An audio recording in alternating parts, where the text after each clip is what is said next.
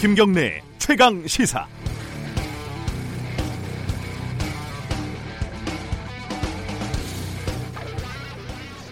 NHK로부터 국민을 지키는 당이라는 다소 괴이한 이름을 가진 정당의 일본 국회의원이 이름만큼이나 아, 황당한 말을 했습니다.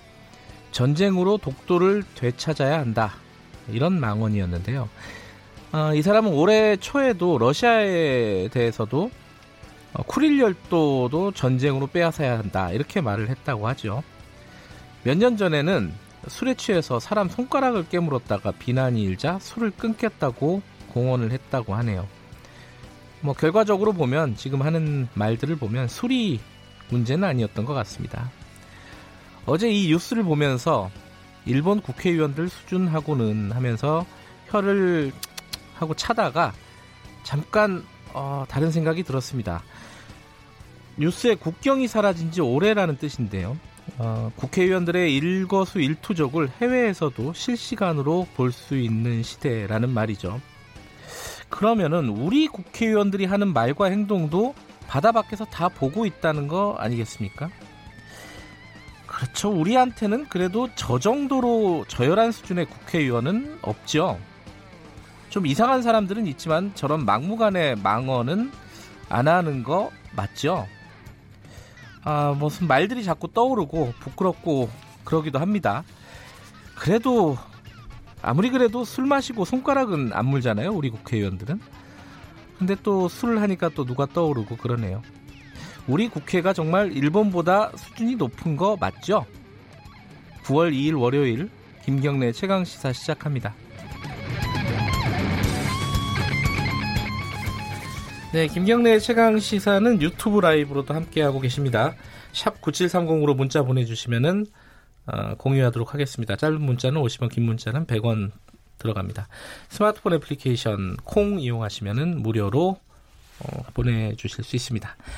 오늘 주요 뉴스 브리핑부터 시작하겠습니다. 고발 뉴스 민동기 기자 나와 있습니다. 안녕하세요. 안녕하십니까.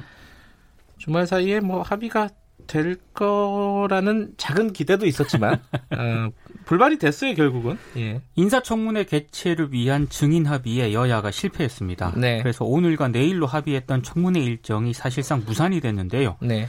여야가 오늘 오전까지 협상을 진행하겠다라는 입장이지만 타협 가능성은 그렇게 높지 않은 상황입니다. 네. 어제 바른미래당 오신환 원내대표가 조국 후보자 가족 가운데 부인과 동생만 증인으로 출석시키는 조건으로 5일과 6일 청문회를 열자 일종의 중재안을 제시했는데요. 네. 나경원 자유한국당 원내대표는 조 후보자 모친을 증인에서 빼는 것을 거부를 했고 더불어민주당 이인영 원내대표는 바른미래당 안을 거부를 했습니다. 네. 청문회가 무산이 되면 청와대와 여당은 국민청문회 등으로 조국 후보자가 소명할 수 있는 기회를 마련할 것으로 예상이 되고 있는데요. 네. 이인영 원내대표는 국민과 직접 만날 수 있는 길을 선택하겠다라고 말을 했습니다.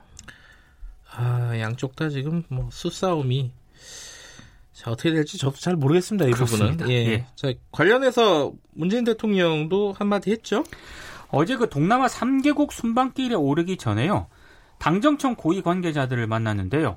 아, 조국 후보자 가족을 둘러싼 논란의 차원을 넘어서서 대학 입시 제도 전반에 대해서 재검토해달라 이렇게 얘기를 했습니다. 네. 그러니까 그동안 입시 제도에 대한 여러 개선 노력이 있긴 했지만 여전히 입시 제도가 공평하지 못하고 공정하지도 않다고 생각하는 국민들이 많다. 특히 기회에 접근하지 못하는 젊은 세대에게 깊은 상처가 되고 있다 이렇게 얘기를 했습니다. 네. 또 조국 후보자 검증을 둘러싼 여야 대치와 관련해서도 좋은 사람을 발탁하기 위해 인사청문회 제도가 도입이 됐는데 이것이 정쟁화돼 버리면 좋은 사람을 발탁하기 어렵다 이렇게 얘기를 했는데요. 일각에서는 조국 후보자 임명 의지를 간접적으로 드러냈다 이런 해석도 나오고 있습니다. 네. 오늘 뭐 조국 후보자 관련된 인터뷰가 여러 개 예정이 돼 있으니까 그때 좀 자세히 다루도록 하겠습니다. 어, 구의역에서 숨진 그 비정규직 청년, 네, 동료가 이번 조국 후보자 관련된 사태에 관해서 한마디 했다면서요? 그 지난달 31일 예. 청년 노동자 그 청년 전태일이라는 단체가 있거든요. 네. 공개 대담회를 열었는데 주제가 조국 후보 딸과 나의 출발선은 같은가 이런 음, 주제였습니다. 네. 그러니까 최근 그 서울대와 고려대 등에서 촛불 시위가 벌어지지 않았습니까? 네. 근데 이 청년들의 생각은 명문대 학벌을 가진 1% 청년들의 목소리 중심으로 지금 나오고 있다. 그래서 비정규직, 지방대생, 고졸자 등 99% 청년들의 목소리도 대변돼야 한다. 이런 취지로 대담회를 마련했다고 합니다. 네. 참석한 청년 패널들은 조국 후보자와 딸에 대한 논란을 보면서 흑수저 청년들이 느끼는 무력감과 박탈감을 하소연을 했고요. 그리고 조국 후보자를 향해 공정한 사회를 외친 대학생들이 자신들의 기득권에 대한 성찰이 부족하다 이런 반성의 목소리도 나왔습니다.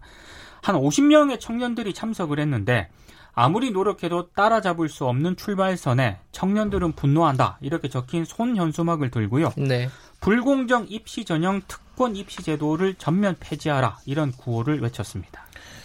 이 와중에 어, 나경원 자유한국당 원내대표는 지역주의를 조장하는 말을 했다. 이런 논란이 좀 있네요. 지난달 30일 부산에서 집회를 주최를 했거든요. 네. 문재인 정권은 광주일고 정권이다 이런 얘기를 했습니다. 서울의 구청장이 25명인데 24명이 더불어민주당, 네. 그 중에서도 20명이 광주 전남 전북 출신이더라. 네. 이렇게 얘기를 했고요. 어, 이 정권은 광주일고 정권이란 이야기도 있다. 이렇게 얘기를 했는데요. 우리 불, 부산, 울산, 경남 지역의 주민들이 뭉쳐서 반드시 심판하자. 이렇게 목소리를 높였습니다. 네. 참고로 서울구청장은 시민들이 직접 뽑는 선출직입니다. 네. 네. 그 어, 민주당에서 좀 반응이 있었겠죠, 당연히. 더불어민주당 홍익표 수석 대변인이 망국적 지역 감정을 활용한, 활용했다라고 비판을 했고요. 바른미래당 김동철 의원과 아, 광주시민단체 쪽에서도 망국적이고 선동적인 지역 감정 조장 발언이라고 비판을 했습니다. 어, 선출직을 이렇게 얘기하는 경우는 조금 드문 일인데요. 그죠? 그렇습니다. 이게 예. 뭐 임명직 뭐 장관이라든가 네. 뭐 차관이라든가 이런 사람들을 분석해서 얘기하는 경우는 많이 봤는데 이건 조금 어, 무리가 있네요. 이게 논리적으로 보면은 그렇습니다. 네, 그 일본 소식 하나 전해 주시죠.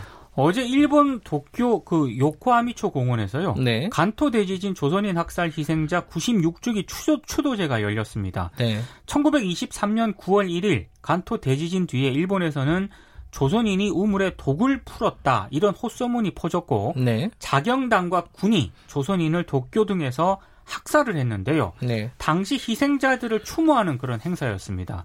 근데 일본 우익들이 일본인 희생자를 추모한다는 명분으로 3년 전부터 조선인 학살 부정론을 외치는 행사를 어, 열고 있다고 합니다. 네. 특히 그 조선인 희생자 추도제 행사장 30m 정도밖에 떨어지지 않은 곳에서 행사를 열고 있다고 하는데요.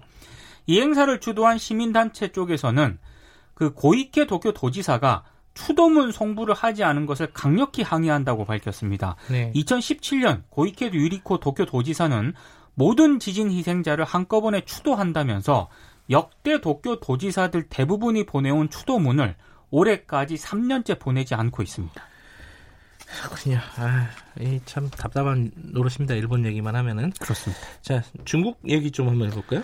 북한 노동신문이 어제 리용우 외무상의 초청으로 중국 왕이 외교 담당 국무위원 겸 외교부장이 곧 방북한다고 밝혔습니다. 네. 그 지난달 30일 중국에 이어서 북한도 왕이 부장의 방북 사실을 확인을 했는데요. 오늘부터 4일까지 북한을 방문을 해서 리용우 외무상과 회담을 갖고요. 김정은 위원장도 만날 가능성이 있는 것으로 보입니다. 특히 이번 회담에서 김정은 위원장의 방중 문제를 논의할 것이다. 이런 관측도 나오고 있습니다. 네, 다음 주면 추석입니다. 추석 그렇습니다. 소식 하나 전해주시죠. 올해 직장인들의 추석 연휴는 휴무 기간이 짧아지고 상여금 지급도 줄어들어서 지난해보다 우울할 것으로 예상이 되고 있습니다. 네. 한국경영자총협회가 538개 기업을 대상으로 추석 연휴 실태 조사를 벌였는데요. 평균 휴무 일수가 4일로 지난해 4.6일보다 조금 짧아질 것으로 예상이 됐습니다. 네. 그리고 어, 응답 기업의 65.4%가 상여금 지급 계획이 있다고 밝혔는데요. 이것도 지난해보다 4.8% 포인트 낮아진 그런 수치입니다. 그리고 2015년 이래 5년 동안 가장 낮은 수치로 지금 조사가 됐습니다.